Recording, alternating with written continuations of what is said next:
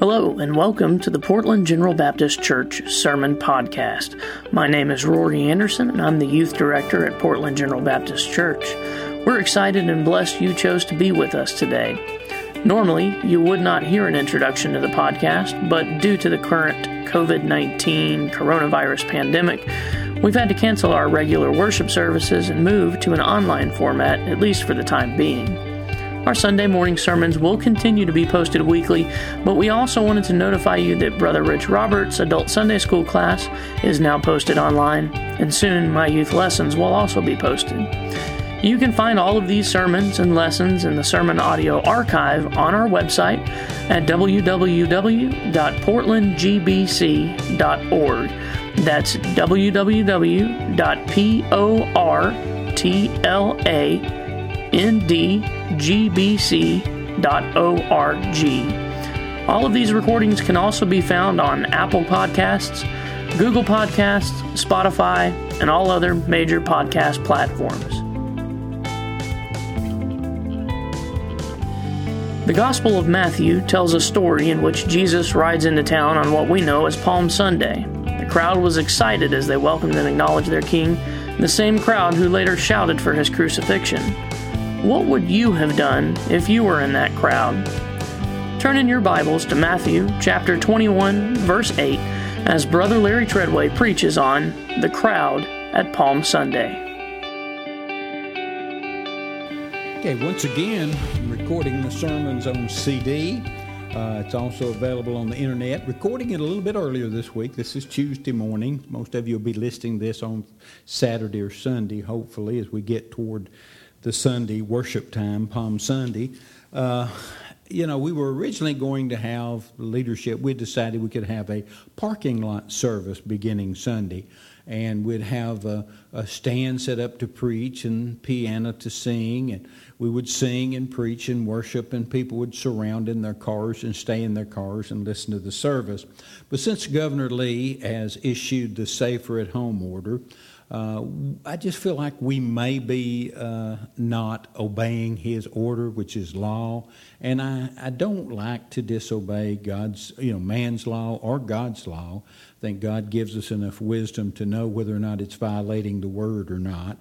Uh, so we decided not to do that. So we're just going like we normally do, passing out the CDs of the sermon and the lessons to folks who do not have internet, putting them on internet otherwise for folks to listen to. The PowerPoint will be on there as well. So uh, let's just pray and ask God's blessing. Okay, we need God's move in this time. Our Heavenly Father, we come to you today, thanking you, dear Lord, for your safety and your concern. Our church family as a whole is pretty well healthy. Uh, we've got different ages, uh, but still we're healthy. We thank you for that. But Lord, the world, we see more numbers escalating daily on how many folks have actually uh, tested positive of this virus and how many have died, and numbers are just growing by leaps and bounds. And uh, Lord, as we look at that, we pray for deliverance, uh, just like the nation of Israel prayed for deliverance from the bondage of the Egyptians. We're praying for deliverance from a different enemy, one that we cannot see, and that's this coronavirus. So, Lord, we ask, dear Lord, that we use safety and wisdom to keep ourselves healthy and those around us. And Lord, if you would just intervene to help get a cure and to stop this from overtaking our world because you are the one in control and we know that and we have to look towards you for this cure. In the name of Jesus we pray. Amen. Okay, take your Bibles and turn to Matthew chapter 21. Matthew chapter 21 from verses 8 to 11. So, uh, as you get there, we're going to look at the topic about the crowds that were present on Palm Sunday. So, that's from Matthew 21, verses 8 through 11. Let's start with verse number 8. And a very great multitude, your Bible may say crowd, spread their garments in the way. Others cut down branches from the trees and strawed them in the way. And the multitudes that went before them and that followed cried, saying, Hosanna, the son of David. Blessed is he that cometh in the name of the Lord. Hosanna in the highest. And when he had come into Jerusalem, all the city was moved with him, saying, Who is this? And the multitude said, This is Jesus the prophet of Nazareth of Galilee. Now, let me begin by dissecting a little bit of this passage, noting the word multitude or crowd, whichever it is in your Bible, okay? Uh, verse number 8 says, A very large multitude or a very large crowd. So people lined the streets entering into Jerusalem. They were spreading olive leaves along the roadway in front of Jesus as he entered the city on the back of a donkey that his disciples had went out and found for him. Now, also in verse number 8, it says they cut down and they laid palm branches in the way. Now, not only did they line the street with people as they entered into Jerusalem, the people lined the street or the pathway with these palm branches in front of the entrance of Jesus. Now, the palm branches signified as a sign of victory and honor. We find it in uh, by King Solomon in the Old Testament as he carved palm leaf pictures into the walls and the doors of the temple of God. Then we see it in Revelation, the very last book of the Bible, in the tribulation period, how that people are raising their palm branches to honor Jesus in victory. Here, they're honoring Jesus as the coming king of Israel. Now, I say the coming king of Israel because they thought he was the hope that would be the one to deliver them from the Roman Empire because they were a providence of Rome. They were under control of the Rome. They wanted to be independent. So they had hoped Jesus was going to be the coming king that would deliver them from Roman influence. That's what they wanted. They didn't seem to want a savior. They didn't seem to want a lord. They seemed to just want a king for deliverance of their particular problem at that time. Sounds a lot like today, doesn't it? Verse number 9 says, The crowds went before him and followed him. Now they were crying, Hosanna to the Son of David. Now, as the Son of David, you get an influence. They know he's Messiah, the promised one, as prophesied as a descendant of the King of David. And they go on to cry out, Blessed be the one coming in the name of the Lord, meaning one sent by God as his representative. Uh, now they get to verse number 10, and a question comes up Who is this?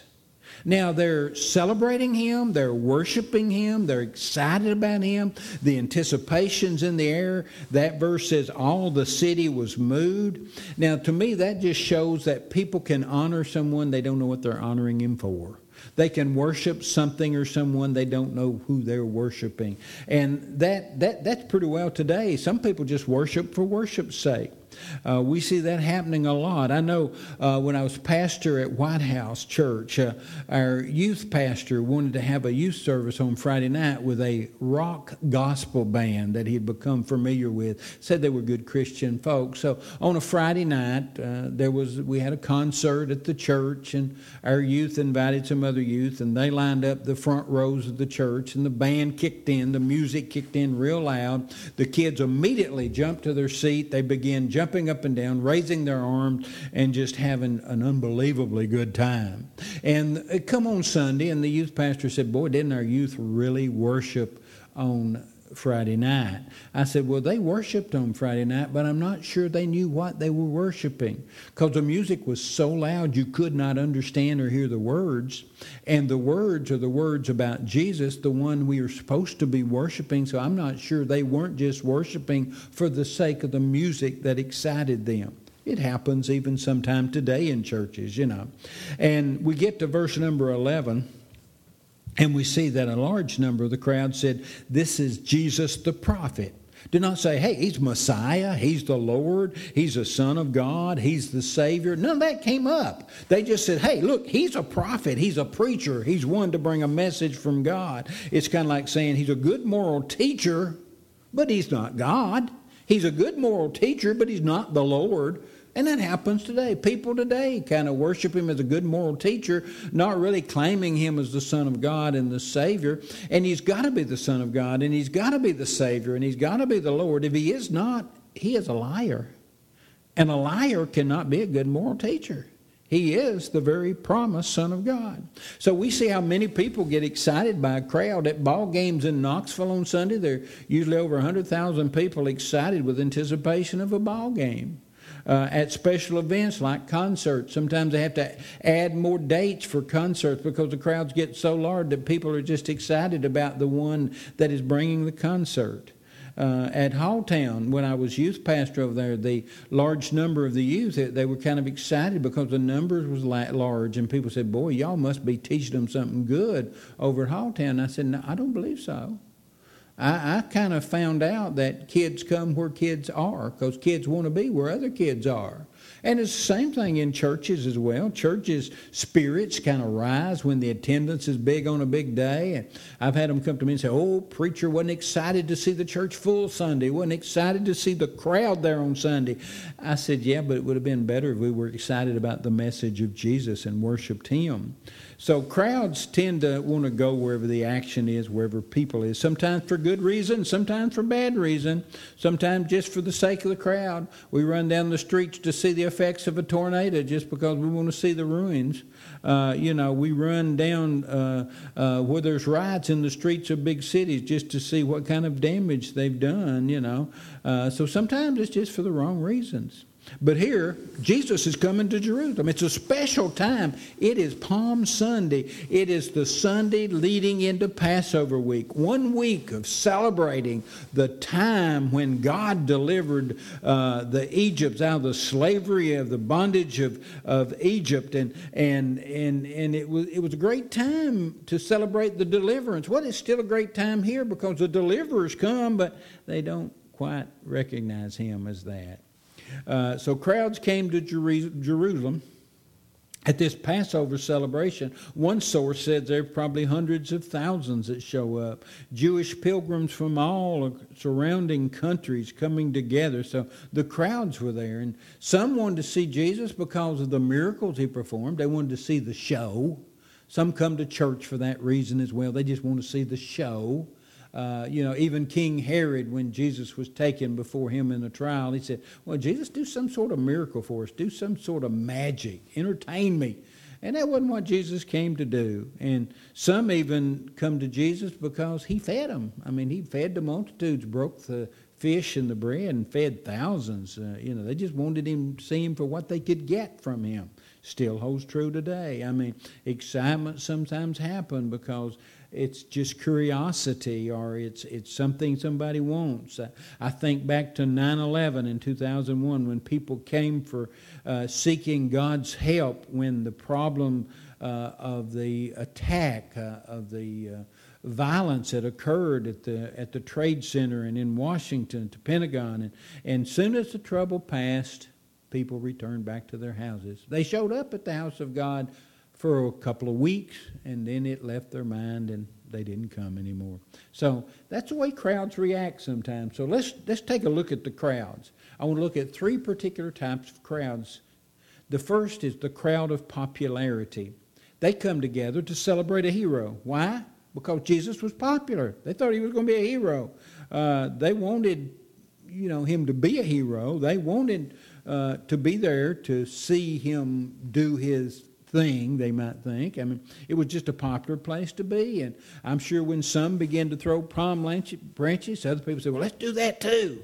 And they run out and they got palm branches and they threw them down. And, and then we get to that verse number 10 when they say, Who is this? It's interesting that they're throwing palm branches and joining in in praises to this man. They don't even, some of them don't even know who he is. So they're there for selfish reason because maybe he'll do something for us. Maybe some of them were experiencing trouble or pain. Uh, maybe some of them were, were, just there for obligation. It's where they normally are on Passover. Same thing happens today. Some people come to church just because they're experiencing pain and problems. Some people come because they it's an obligation. Their parents or their spouses or friends expect them to be there. So, are you a part of the crowd of popularity? You know, uh, do you come just because you're expected to be there? Are you just at church at times just because it's habit or it's that time of year? Or do you come for selfish reason because your boyfriend's there or you want to be better or you want God to take away this virus? Uh, or do you follow Jesus only when it's popular? Do you even know who Jesus is? You know, uh, an example is on our jobs and when we're out in public. Do do people know who we stand for? Do they know we're a Christian? Do they know we're personally acquainted with Jesus?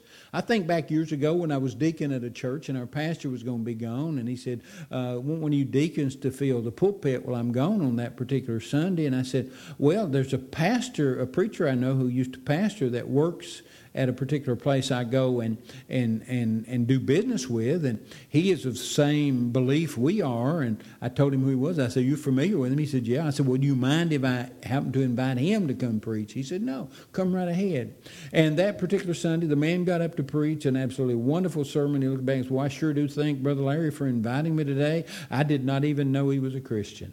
Oh, did my spirit sink there.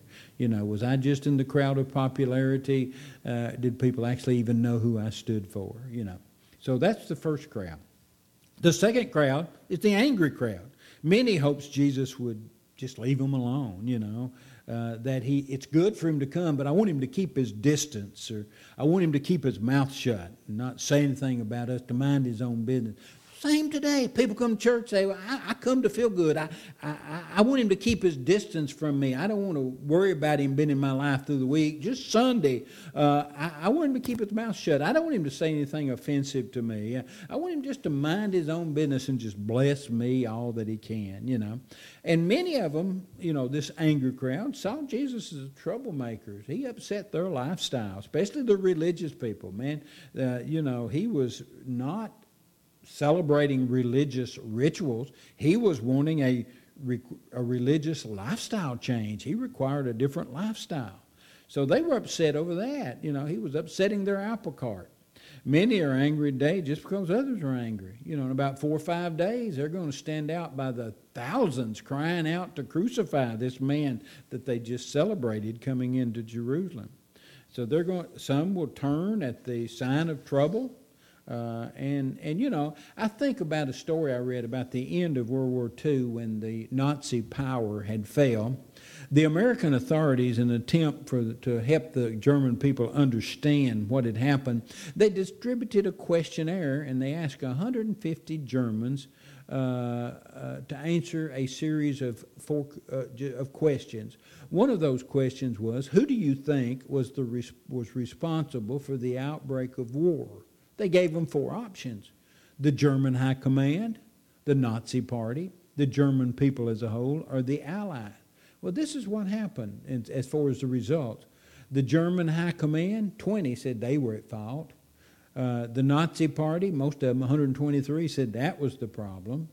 The German people as a whole, only one said it's our fault. And one said it was the Allies' fault. So the German people were not about to accept responsibility for the war. We do the same thing today.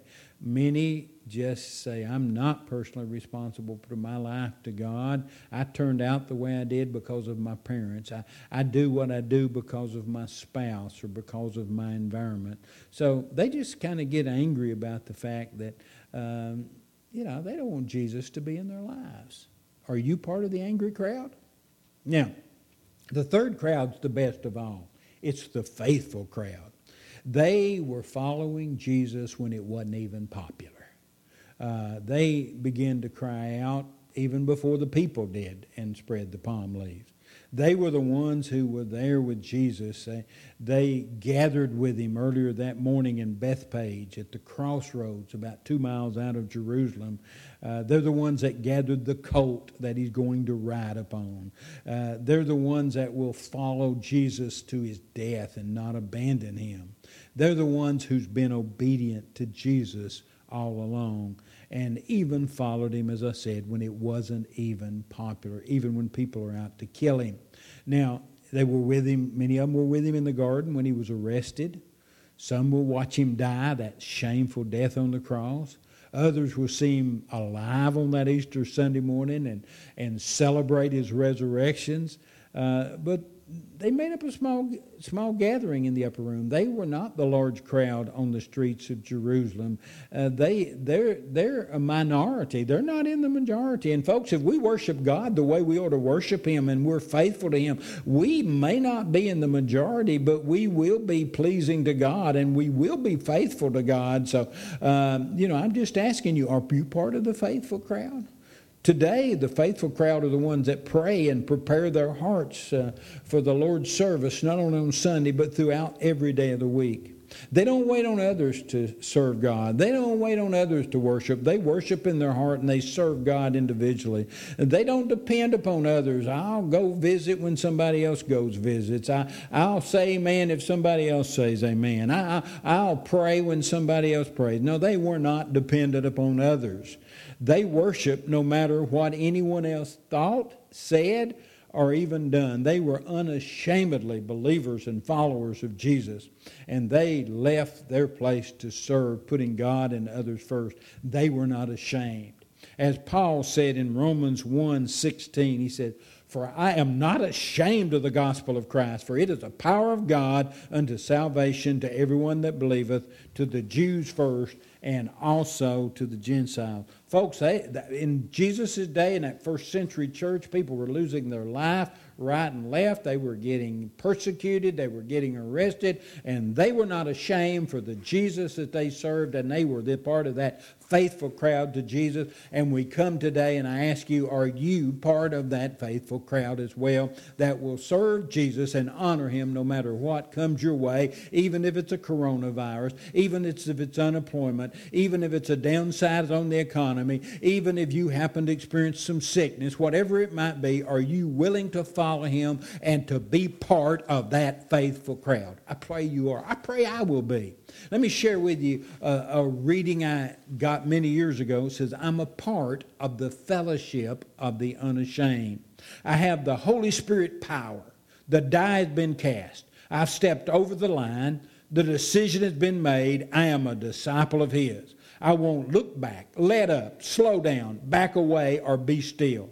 My past is redeemed, my present makes sense, and my future is secure. I am finished with low living, sight walking, small planning, smooth needs, and colorless dreams, time tame visions, mundane talking, chintzy giving, and dwarfed goals. I no longer need preeminence, prosperity, position, promotions, plaudits, or popularity. I don't have to be right, first, tops, recognized, praised, regarded, or rewarded. I now live by the, His presence, learn by faith, love my patience, live by prayer, and labor by power. My face has been set. My gate is fast. My goal is heaven. My road is narrow. My way is rough. My companions are few. My guide is reliable. And my mission is clear. I cannot be bought compromised, deterred, lured away, turned back, deluded, or delayed. I will not flinch in the face of sacrifice. I will not hesitate in the presence of adversity, nor negotiate at the table of the enemy, nor ponder at the pool of popularity, or meander in the maze of mediocrity. I am a disciple of Jesus. I won't give up, shut up, let go, slow up until I've preached up, prayed up, paid up, stored up, and stayed up for the cause of Christ. I must go till He come, give till I drop, preach till I know, work till He stops, and when He comes to get His own, He'll not be any have any problems recognizing me because my colors will be clear. I am part of the fellowship of the unashamed. Hallelujah. Praise God. I hope that's true. If it is, you have a home awaiting you in heaven with plenty of rewards. There's a story I heard about a doctor over in Mexico. His name was Dr. Brackett. I don't even remember reading his first name. Now, he was dedicated to his calling in this small town. He went out in the middle of the night to wait on people who were sick. He served the poor. He didn't care if he was paid, and everyone knew him all around for miles. Now, his office was on Main Street, it was on the second floor over a small clothing store. He never married. He meant to. He did fall in love, but on his wedding day, he was called out on a complicated childbirth. So his future wife just gave up on him for abandoning her for his call. So she called it quits and walked away. Well, after 40 years in that town, he died at the age of 70. People wanted a fitting memorial stone to honor his life. Now, they debated over what would be proper. One came up with a fitting stone, and they all seemed to agree. They put a brass, plate downstairs on the front of the downtown shop on Main Street that read this Dr. Brackett, office upstairs. Praise God. He moved on up, didn't he? Each of us, when we accept Christ as our Savior, when we live for Him, uh, our office will be upstairs. Wouldn't it be nice if a sign on my particular tombstone would say, Larry Treadway, occupancy upstairs? I hope that's what you think as well. If you're part of the faithful crowd, you can understand that message. Now, here's your take home for this message if you're ready. Listen, I want to give you a few points that you need to remember, okay? Number one is you need to allow Jesus to ride into your heart and life. Just like on this day, he rode in the city of Jerusalem on a colt. Let him ride, ride into your heart with the spirit of his word and the truth of his words. Accept him as Savior of your life. Um, it'll be something you can be excited about. It, it'll be something you might even have a weeping eye about. And you'll, you know, you will have to respond though in repentance of your sins. When He rides into your heart, you got to surrender to Him. You got to give yourself to Him. To God, I'm sorry, uh, Lord, I'm sorry for my sins, and I know you paid that debt for my sin. You're the Lord and Savior for the world. I want you to be the Lord and Savior for me individually. Come into my heart and save me. Thank you for doing what you said you would do and saving my soul and writing my name down in heaven. Hallelujah. And so, first, allow Jesus to ride into your heart and life. Secondly, you need to respond in repentance for your sin. And then you need to have that faith believing, understanding and believing that without a shadow of doubt you can know that you have eternal life because you have asked Him into your heart. For whosoever will that calls upon the name of the Lord shall be saved. Whosoever will that calls on the name of the Lord shall be saved. And then you can be part of that faithful crowd who follows Jesus. So let Him ride into your heart and life. Uh, respond to Him in repentance for your sin. Accept Him by faith, believing He is the Savior and Lord of your life. Then you can be part of that faithful crowd who follows Jesus Christ. Hallelujah. I, I pray that the message today has spoken to your heart, uh, that something was said there that uh, will enlighten your week, will bless you, and a lot, I hope, was said that will honor God. If you get a chance, share this with your neighbors and friends. Tell them to get online at www.portlandgbc.org and listen to the sermons and the lessons that are put on there by Dr. Rich, by Rich and, and see them and hear them and, and just be blessed. And remember, if you need me for prayer, if you need me to talk to you, you just call me.